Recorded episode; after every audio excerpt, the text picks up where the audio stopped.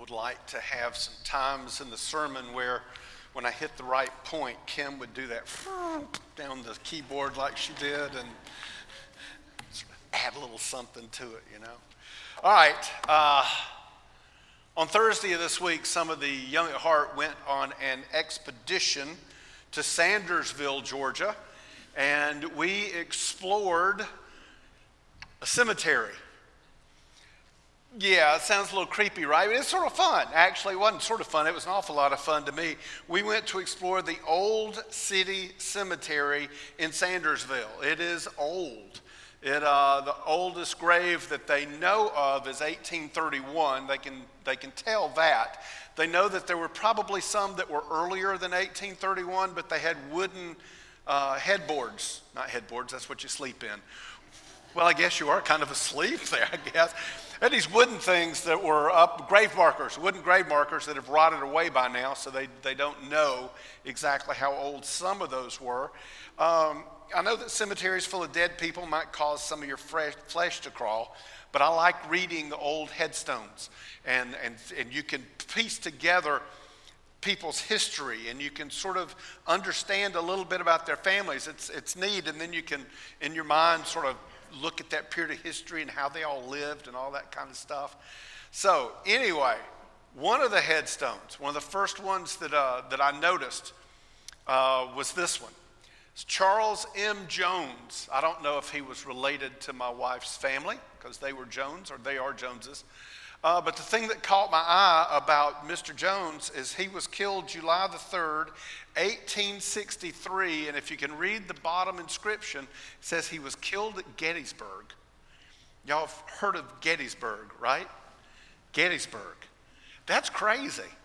You know, killed at Gettysburg. The marker was placed in memory of him. He's not buried there. He's buried somewhere in Pennsylvania at the site of the big battle. But they've got a marker in Sandersville. He was a Sandersville boy, and there he is, killed at Gettysburg.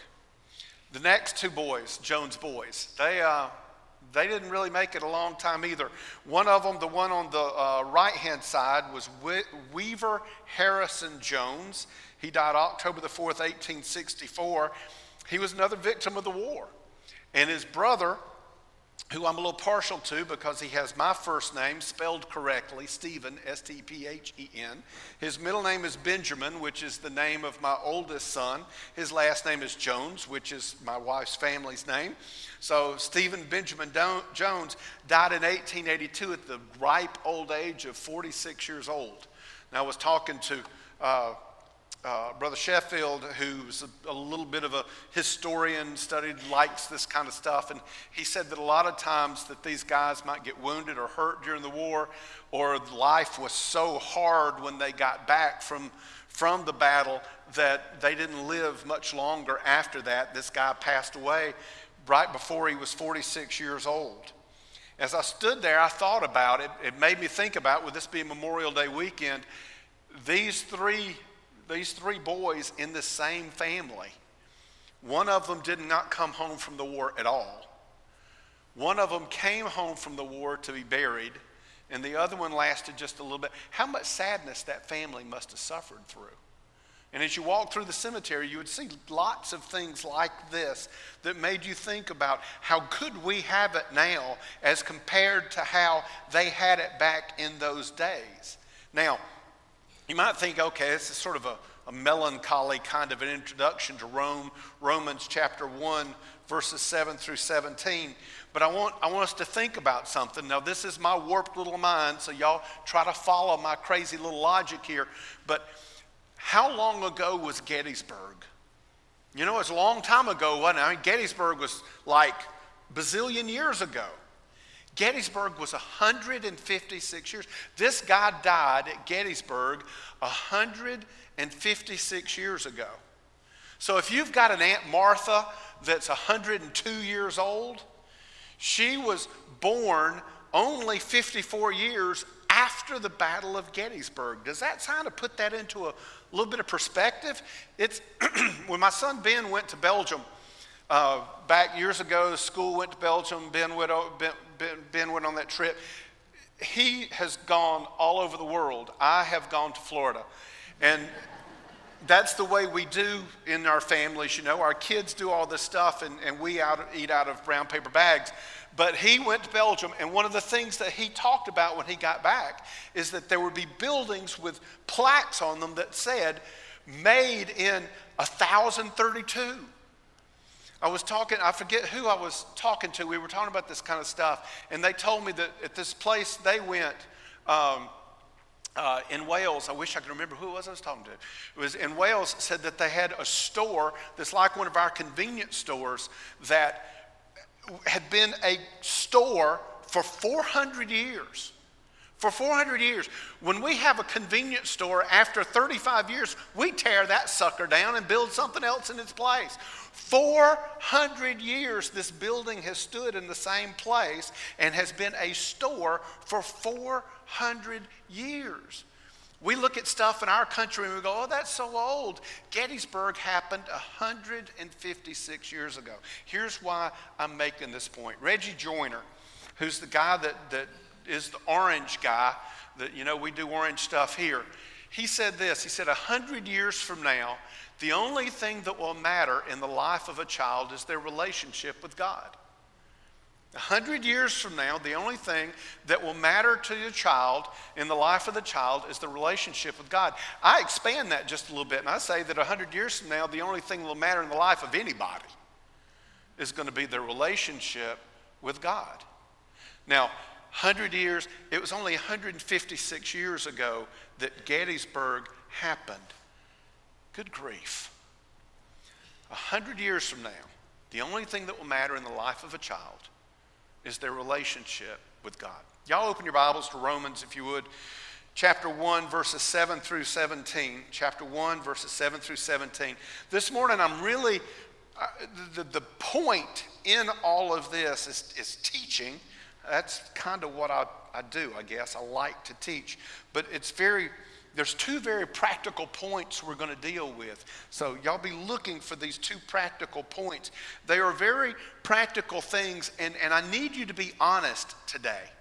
Because I know you come to church, and when you walk into the church, the, the answer is always Jesus. It has to be Jesus. Doesn't matter what it is you're talking about. And we have to always go, uh huh, I love Jesus. Yes, I do. I love Jesus. How about you? And we have to do our little thing, you know. And, but, but inside our hearts, there's other stuff that's going on. And we're going to touch on one of those other things that's going on because it happened to Paul. And we hold Paul in such high esteem. You know, if I could just live my life like Paul, then I wouldn't, you know, I, I, would be great like him too. And I want us to see that Paul was not Superman. Paul was just a guy, just a guy like the rest of us. In fact, if tradition is true, and it's tradition, we don't know this, this is the tradition that's been passed down for several thousand years. Paul was bow legged, balding, kind of short. He did not speak well, and he had bad eyesight. Now, that's what the tradition says that Paul looks like. When I think of Paul, I'm thinking of a man's man. And when Paul walks in, he's got bow legs, he's got bald head, can't half see, can't half talk. It's interesting, isn't it? That God chose that man to be his messenger. Anyway. I'll get off the subject. Get back on the subject. Y'all open your Bibles to Romans chapter 1, verses 7 through 17. Paul says to all those in Rome who are loved by God and called to be saints, grace to you and peace from God our Father and the Lord Jesus Christ. First, I want to thank my God through Jesus Christ for all of you because your faith is proclaimed in all the world. For God is my witness, whom I serve with my spirit in the gospel of his Son that, without ceasing, I mention you always in my prayers, asking that somehow, by God's will, I may now at last succeed in coming to you. For I long to see you that I may impart to you some spiritual gift to strengthen you. That is, that we may be mutually encouraged by each other's faith, both yours and mine. Now, one of the things that frustrates me when, I'm, when we're working through the, the scriptures, we're working through books, is that I can't tell you everything I've learned. And there's a lot of good stuff in here, and I have to leave stuff out, and it aggravates me because I want to say it all because I think it's all really, really interesting. You might not, that's okay. I'm a word nerd. I think this stuff is just absolutely crazy good, but you have to cut it out because y'all won't stay for two hours. That's just, you know, that's just the way this thing goes. So, this is one of those things that I cut out, but I'm going to mention right quick because of the fact that we're always, I hear people all the time saying, I don't know what to say. When somebody's, when, when I need to talk to somebody about Jesus, I'm afraid I'll say the wrong thing. Or somebody's asking me for advice, I'm afraid I'm going to say the wrong thing. Paul said the wrong thing right here. Y'all understand that? Read it. He said the wrong thing. Here's what he said He said, For I long to see you that I may impart to you some spiritual gift to strengthen you. But then he said, That is, that we may be mutually encouraged. What Paul did is he's saying, he's thinking, I'm Paul. And I'm going around teaching everywhere. I've started all these churches, I've done all this stuff, and I can't wait to get there to teach you people some pretty neat things. And then he realized in the middle of saying that, that these people don't know me. And I just insulted them. Now, back in those days, you couldn't just wad the piece of paper up, throw it in the trash can, hit the backspace key, use whiteout. Whatever he was writing on, he now has to talk himself out of the mess he just got himself into. Do you understand that? So, what he did here is he said, For I long to see you, that I may impart to you some spiritual gift to strengthen you. Up that, that is, that we may be mutually encouraged. That y'all can teach me stuff, and I can teach y'all stuff too. Don't worry about saying the wrong thing. The great apostle Paul said the wrong thing. He lived through it, he moved on. Don't you worry about saying the wrong thing. Just open your mouth and let the words come out. And if you say something stupid, I promise, I do it all the time. You know it, you'll live right on through it. You know what I mean? It won't kill you. Just go. So I just wanted to bring that out. That cost you nothing. Where are we at? 13. Was it 13? Let's see. Yeah, there we are. Uh, I do not want you to be unaware, brothers, that I have often intended to come to you, but thus far have been prevented, in order that I may reap some harvest among you as well as among the rest of the Gentiles. I am under obligation, hear that word, I'm under obligation both to the Greeks and the barbarians, both to the wise and the foolish. So I am eager to preach the gospel to you also who are in Rome. For I am not ashamed of the gospel. For it is the power of God for salvation to everyone who believes, to the Jew first and also to the Greek. For it is the righteousness of God, for in it the righteousness of God is revealed from faith for faith, as it is written, the righteous shall live by faith. All right history lesson here again. If Paul had lived today, he would have just as easily have written this letter that he's writing to Atlanta, Georgia, as he would have to Rome, Italy, Italy back in his day. When, when you compare the history of these two areas and the type of cultures these two areas have, it's almost identical. There's not a whole lot different. Rome, when this letter was written, it was about uh, 55, uh, 55 AD when Romans was written, somewhere right in that area. We think in our mind, when we think of Rome, we think of the Roman Colosseum and we think of gladiatorial matches, and we think of Christians being bound in rope and soaked in oil for a couple of days and then taken out and used as torches to light the games, and Christians being thrown to lions to be torn to shreds for people to cheer about. We think about that when we think about Rome. This has not happened yet. This is still 10 years in the future, nine years in the future from this particular point. In AD 54, y'all heard the name Nero, right? Nero became, Nero became the emperor of Rome. Now, Nero, Nero's mama was not a nice woman, at least not to her husband. Her husband was Claudius, and Claudius was, uh, they, he grew up. His daddy told him, You're never going to amount to anything. You're never going to do anything good. You're too dumb. You're too slow. You're never going to be anything. And then dad dies, and Claudius becomes the emperor. And as it turns out, Claudius is a really good emperor, and he does some really good things for Rome. But Claudius marries Nero's mother, and Nero's mother loved Nero more than she loved Claudius. And so one night for supper, she fed him something and she didn't eat because she poisoned him. And he died, and Nero became the emperor. The lesson for this is men, if your wife keeps feeding you and she won't eat with you, just a thought. Byron, I don't know why Nelline's looking at you. I'm just saying. this afternoon, you might want to stop by Hardee's on the way home. You know what I mean? But that's, that's what happened here. So now Nero is the emperor. We hear Nero's a bad guy, but he didn't start out bad. Nero started out doing good things for Rome. He started out he started out, he instituted some political and cultural reforms. He reduced taxes and implemented disaster relief. Have you heard that lately? What did President Trump do? Reduce taxes. What did not get voted through last week, but they say is going to get voted through next week? Disaster relief. This, does this not sound exactly like the place that we're living today? It's the very thing that's going on. He gave aid to the Jews. He established competitions in poetry and drama and athletics. Nero enjoyed theater. He enjoyed the music. He enjoyed music. He enjoyed horse races. He was a very cosmopolitan man. He turned Rome into a very cosmopolitan city. The people there were comfortable. Life was good. Life was good. Now, here is why this really does match up with Atlanta right this minute. Life is good, everything is fine, and the gospel walks into that cultural setting and it meets with a big yawn. Everybody's sort of ambivalent. You know, it was, there's, there's, we, we have research that says that there's not a lot of people, there are some, and they're very vocal, that are very anti Christian. But the majority of people now, they're not anti Christian. It's just that my opinion is just as good as yours. My ideas are just as good as yours. My thoughts are just as good as yours. I've heard on television another, uh, another time the other day, well, that's his truth. I've got my truth, you've got your truth. That's just our truth. That makes me nuts. I just want you to know because truth is truth, and you can't have a truth, and I have a truth, and they both be right, and yet they're diametrically opposed. That's not a possibility, but that's just another story for another day.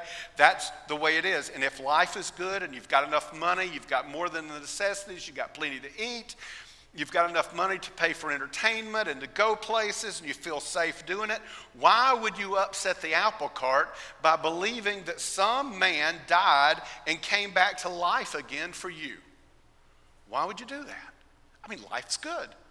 I don't need that. You go your way, I'll go my way. You can believe whatever you want to believe. I don't have a problem with that. I'm not going to mess with you. Just don't push it on me. Does that not sound like where we are? That's exactly where Rome was in that day, in exactly that situation. And yet God still moved and he still formed a church, a small group of people in Rome. Paul says to those in Rome, when you're in a situation where that's the idea, you start where Paul started. He said they were loved by God. They were called to be saints by God. He wanted them to be blessed with grace and peace from God. He thanked God that everywhere he went all over the world that people knew about them. Even in the midst of this debauchery and immorality in Rome, God had planted a church there. Paul prayed that by God's will, that he'd visit them one day. He talks to them about the power of God, the righteousness of God. All of this in these first verses right here, he's talking to the church that has been planted by God about God. That's where you start, and that's where he started. Rome was Paul's one. Rome was Paul's one. Now, do you hear him? Without ceasing, he says, I mention you always in, your, in my prayers. I want to see your faith, but I want to preach there too. I want to, I want to see your friends and family. I want to see the people that you work for, that you work with. I want to see the people that you buy from. I want to see all of those people to come to faith in Jesus Christ. I want to see them changed and given new life. You can hear as you read this, you can hear him pleading with God if there's some way, God, please. I want to go to Rome. And we know that God gets him to Rome, just not like he thought he was going to, but he gets to Rome. He's pleading with the Father. And, and that's what I'm praying for us that the Father will burden our hearts with somebody like Paul is being burdened with Rome. The church is growing, and yet God has placed in his heart to go there. There's something for you to do there. You need to go there. And he over and over and over again. Because, see, a hundred years from now, all that will matter to our one is their relationship with Jesus Christ. A hundred years from now, the only thing that will matter for our one is their relationship with Jesus Christ. So now we get to verse 14. That was intro. Now we get to verse 14. Now, I want you to listen to this. I want, well, doesn't matter what, I, it's, it's, maybe you'll pick up on this. I'm making an argument here. You're going to have to think about it. I want you to think about how you act consciously and unconsciously and see if this works, all right? Paul says that I am obligated, I am under obligation. Obligation is not a word we like. We do not like commitment. If you're going to have something where you want RSVPs, you might as well go out and spit into a strong wind. You'll get more results. RSVP, we don't like to RSVP because, see, here's the deal. I'll RSVP and tell you that I'm coming to your party. Yes, I am. I'm going to dress up and all my stuff and go to your party. But after I've RSVP'd you, I find out about somebody else's party, which is going to be a better party than your party. So now I'm going to go to their party because I don't want to go to your. So now I've got to call you up and tell you that I'm, I'm sick, but I'm not because I'm going to this other. Because so we don't want to do that anymore. We want to keep our options open until the last minute so we can do the thing that we want to do. We don't like being under obligation to somebody. If you're under obligation, that means you owe them something, right? That means that there is a debt involved, which, strangely enough, this word that's translated obligation literally means I am a debtor. I have a debt to pay. I am a debtor. Now, there are two ways to be a debtor. Y'all follow me here. There are two ways to be a debtor. The first way is this I come up, it's the end of the month, I'm $100 short. I come up to you and I say, hey, can I borrow $100? I'll pay you next Friday when I get paid. You say, sure, Randy, I'll give you $100. I know you're good for it, so you give me $100. I am now in debt to you, right? That's the way it works. You loaned me $100. I'm going to pay you back next Friday. I am in debt to you. You've given me something that I owe back to you. Now, here's the thing that we either consciously or unconsciously we kind of do sometimes, and it affects how we it affects how we think about God and how we serve God. We kind of think that because God has done what He's done for us, that we owe Him something, and we try to pay Him back. Because he has saved us from God's wrath, he saved us from death and hell, he's given us new life. Well, I owe him something. And we even take some of the scriptures and turn those scriptures into things that say, well, we owe God, we owe God, we owe God. We give tithes and offerings sometimes because we owe God. We go to church services because we owe that to God. We teach, we clean, we serve, we cook because we owe God. We sing because I've got this talent that I owe God. I need to use this talent for God because I owe it to Him. Paul is, Paul's, that's not Paul's idea here. That is not Paul's idea here at all. Paul, I'm sure that, I'm sure that you've seen programs on television. I'm sure you have. I hope you have. I hope they still do these kind of programs where you have a little kid, little boy, who throws a rock through a window and he breaks the glass. And his dad calls him in, fusses at him. Little boy's all ashamed. Daddy says, No, you go to your room and you think about it. So he goes to his room to think about it. And a couple of hours later, he comes out and he's got his hands like this. Got his, every, he's got this something in his hands. And he walks up to his daddy, got his head down, doing that little schoolboy shuffle, you know, like you do when you're ashamed of yourself. And his daddy holds his hand out because he wants to see what's in his hand. And when he opens his hand up and pours it out, it's his entire life savings. It's 47 cents. You know, pennies and nickels and dimes. And that's it. And this poor little broken-hearted, unenlightened child thinks, that that 47 cents, his life savings that he's been saving up for weeks and weeks and weeks, that that will replace that window that's been broken out. The kid has no idea that it wouldn't buy dad enough gas to get to Lowe's to buy a piece of glass. But in his little heart, he thinks that that's going to be enough to pay the obligation that he's got. What? We serve a God We serve a God who created who created all of the galaxies that are there. Scriptures say he owns the cattle on a thousand hills. I love the image of that. If I give everything I've got to the exhaustion of my life, what? That's like 47 cents. When I'm giving it back to him to pay him for what he's done for me, that's like 47 cents, some dimes, some nickels, and some pennies. You see, the first type of O is that God gave us something that we have to pay Him back for. That's not what we're looking at here. We're looking at the second kind of O. Let's say in this O, you bump into me in the grocery store tomorrow. We're in the grocery store and you, you're walking up and you see me and you go, hey, Randy, Randy, wait a minute, wait a minute, wait a minute.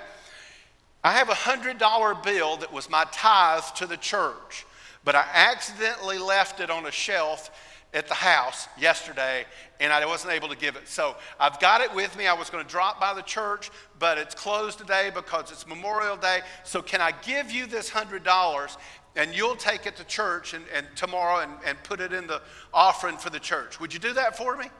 If I say yes and take that $100, who is the debtor? It's not him. He gave me $100. I am now the debtor because I've got your $100 that I've got to take to the church. I owe it to the church. Now, if I take that $100 home and I leave it on the counter so that I don't forget it, because if it's not on the counter, I'll probably forget it, so I put it on the counter, but I forget about it and the cat gets hold of it and puts it into a million little pieces, and I call you up and say, You're not going to believe this.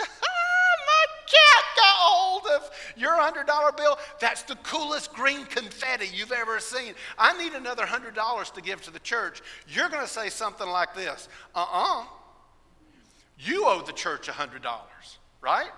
Because I'm the debtor. I have to get a new cat. And then I take $100 to the church because I am indebted to the church. I've been given a gift has to be given away. Paul says, I am a debtor to both the Greeks and to barbarians, both to the wise and the foolish. He's a debtor to them. He's a debtor to the Greeks, those cosmopolitan people, and he's a debtor to the barbarians that are around him. He's a debtor to wise people that can argue with him, and he's a debtor to the foolish people. What is, what is his debt? His debt is, is that God has given him so much in his salvation that he's got to give it away. That he's received so much. The gift is so great. It has been so special in my life that I am in debt to you to let you know that. See, that's where, to me, that I like that better. If I am under obligation to pay God back, I can work for the rest of my life and never make a dent in what He's done for me. But because I know what He's done for me, I think it's pretty cool that now I've got a gift to give to you. This is good stuff to give away. I have been given so much stuff. Have you ever, have you ever had somebody that's, that's a deer hunter? And I think this last year must have been a pretty good year because or it was year before last, I forget which, but it's been very recently, that we had a couple of people come up to us and say, Listen, I had a year, I had a year, and I've got so much venison in the freezer that I've got to get rid of some of it. Do you like deer meat? And say, well, yeah, we like deer meat. Well, let me give you some of it. It's that same idea that out of our surplus, out of the goodness that God's given to us, I want to give it away. I'm not under obligation. I'm not being having a gun held to my head that says you've got you've got more, Randy. No, but I look at you and I go, oh, I'm, I, I want you to have this. I'm a debtor to you. You don't have it. I've been given it to give away. So I want to give this to you. Our debt is not to God. We're, we're going to be dead. We're going to find out later. Paul's going to talk about it. He's going to tell us listen, you're dead. you're just dead. You're done. You're history, you're past tense, you're toast. God is in you now. You're a new being, a new creation. So take this and give this gift away to everybody else. So that's the first thing. The second thing I want us to catch is this Paul says something that's kind of strange. The problem with us is, is that many of us that have been in the church for a billion years, we've heard this until we've been inoculated by it. It's just another verse. We've just heard it a million times. We take it for what it is and we move on. But the verse, the verse is this Paul says, For I am not ashamed of the gospel. Now, why would he say that? I'm not ashamed of the gospel. Is it because I'm Paul? I'm Paul and I have gone to all these places and I've preached to all these people in all these different places with smart people and dumb people and, and sophisticated people and unsophisticated people. And I have preached the gospel and I've seen all kinds of people saved. And we've planted churches all over the place. And I am Paul and I'm not ashamed of this gospel. I don't think that's the reason. John Stott said this, and I agree with him. John Stott said, Now listen, one cannot say, I am not ashamed of something unless one has been tempted to be ashamed of something. I want you to think about that. One cannot say, I am not ashamed of something unless one has been tempted to be ashamed of something. So now, are you saying, Randy, that Paul was tempted to be ashamed of the gospel. It's absolutely what I'm saying. It's absolutely what I'm saying. Let me tell you why. Paul talks about he's, he's, he's walking into Rome, this hub of commerce and learning and philosophy. They are the ones that have brought peace to the entire known world. And Paul says, What about the gospel? He said it is foolishness to some people, he said it's a stumbling block to other people. Paul is walking into this world of great thinkers, great arguers, learned men, and he's confronting their years of study with this message. Jesus was crucified on a cross, was buried in a tomb, and on the third day, God the Father raised this Jesus from the dead. This Jesus has saved me from the wrath of God and has given me new life, and he will do the same thing for you if you believe. Now, it sounds to Paul's ears just like it sounds to our ears sometimes. When you think about where we are in, in time and history and how much credence we give to science and technology, and you're going to argue with someone about the creation of the universe, and they can tell you about a big bang and how everything exploded and went all these different directions. And because of the speed of light and, and the force of gravity, how these things turned and twisted and moved, and, and they've become, and we can even watch now with telescopes and see and understand all of this. And what's your argument, Randy? In the beginning, God created the heavens and the earth. Mm-hmm. Oh, really? That's the best you can do? Yeah, that's kind of my thing. We have a big abortion debate going on right now in our country. If you've missed that, then you are obviously dead or do not own a television. It's all over the place in the news now. Big abortion debate going on. We signed a heartbeat bill in the state of Georgia, a heartbeat bill in Alabama some of the production companies, uh, movie production companies, aren't going to come here because women don't have a choice anymore. Just a quick aside that's not a part of the sermon women do have a choice. Every one of you have a choice of who you're going to sleep with and or whether you want to have a baby or not. They make contraception and things like that. The choice starts before you make the baby. But that's just a man, and I don't have the equipment. You know, they tell me I can't have an idea or a, a, a, opinion about that, which brings me to my thing here. What do I have to stand on? When we're given that debate, I watched a young man just get literally harassed to pieces because he was pro life. And what do I have to stand on? Well, let's see. I've got Psalm 127 says, Behold, children are heritage from the Lord, the fruit of the womb a reward. I've got Psalm 139 For it was you who created my inward parts. You knit me together in my mother's womb. I will praise you, for I am fearfully and wonderfully made. Marvelous are your works, and that my soul knows very well. Exodus 23 7 Keep yourself from a false matter. Do not kill the innocent and righteous, for I will not justify the wicked. Sounds like you're bringing a knife to a sword fight, don't it?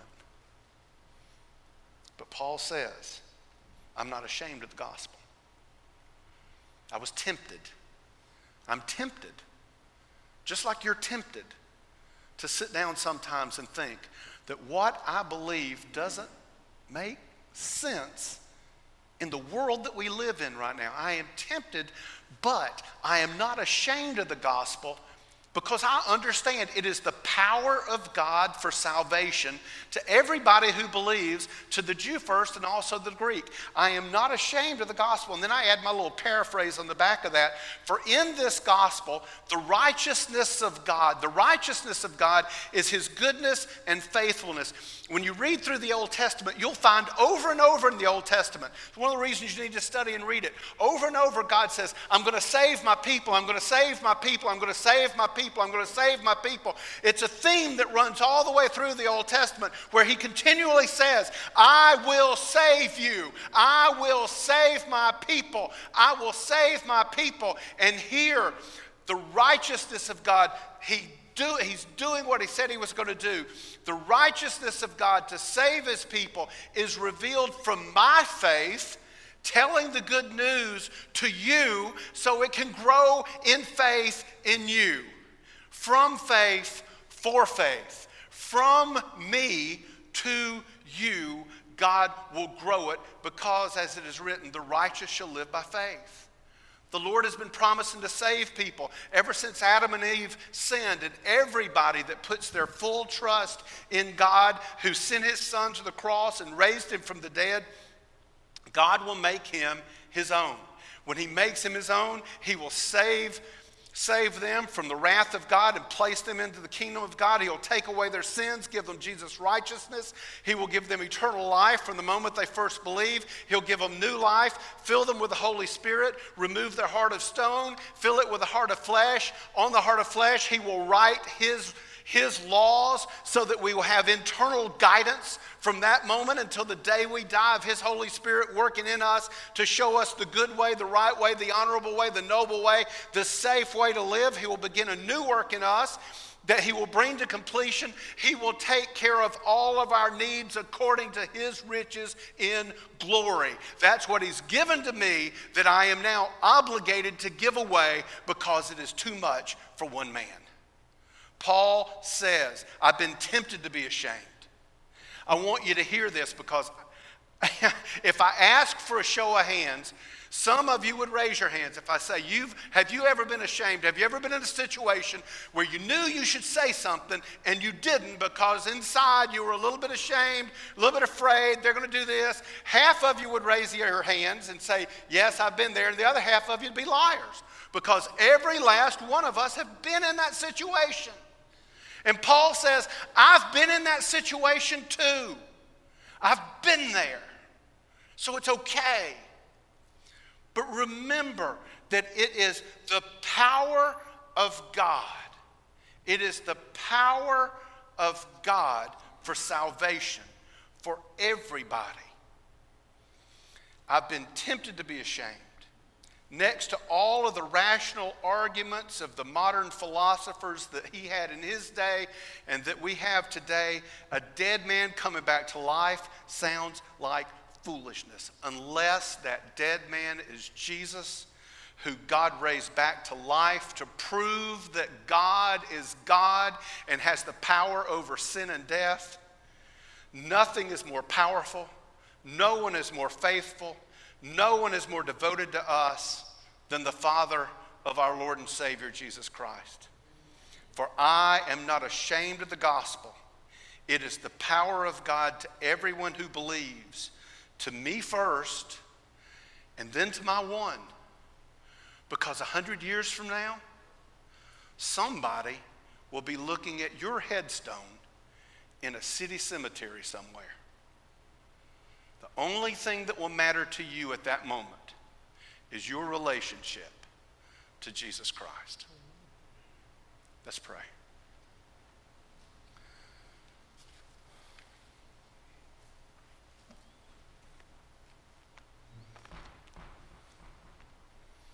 Father, please, I thank you that you put such practical things in the scripture and that you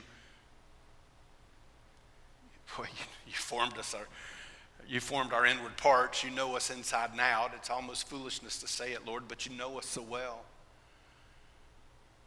And you know that we've been, there have been moments that we've all been ashamed because we didn't speak up and say and do. But Lord, Lord, you've forgiven us our sins, past, present, and future, if we're your children. Help us to be like Paul. That although he was tempted to be ashamed, that he stepped up to the plate, spoke the gospel because he knew that it's the gospel that has power and not us.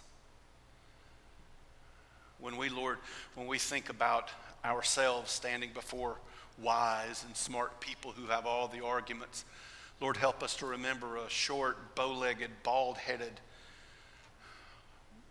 half blind man with a speech impediment that could say that Jesus is the Christ, the Son of the living God, and people's lives would be changed.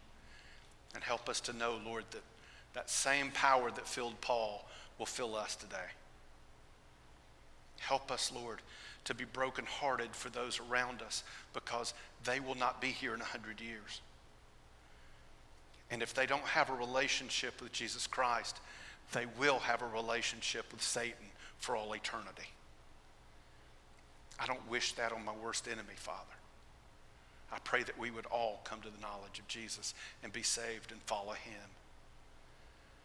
Please, this morning, Father, if there's somebody here that's never trusted Jesus as their Savior, Lord, the gospel, let them hear the gospel and let their hearts be changed and let them profess you and follow you for the rest of their days.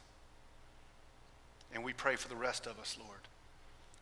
Show us our one, break our hearts, and help us to realize how much we have because some of it needs to be given away. We thank you, Lord, in Jesus' name. Amen. This morning, if, you've, if you're, you are moved by the Spirit, you've never made a public profession of faith in Jesus as your Savior, I invite you this morning to come down and, uh, and, and tell me that, and let's talk about it, and, uh, and let's, let's make it real. If you've been visiting with First Baptist and you want to join the church, come down the aisle and do that. If you want to come pray, for your one or for anything that's troubling you, pray. You may want to pray a prayer of thanksgiving that Patsy and James are here this morning and they've gone through some really, really hard times, and yet the Lord's been faithful. And He's brought them right back again. James has told me many times in the hospital how much he misses being at church, that this is a place where he belongs. And here he and Patsy are this morning. So you can say a thank you to God for an evidence in front of us that God is faithful. Y'all, let's stand as we sing.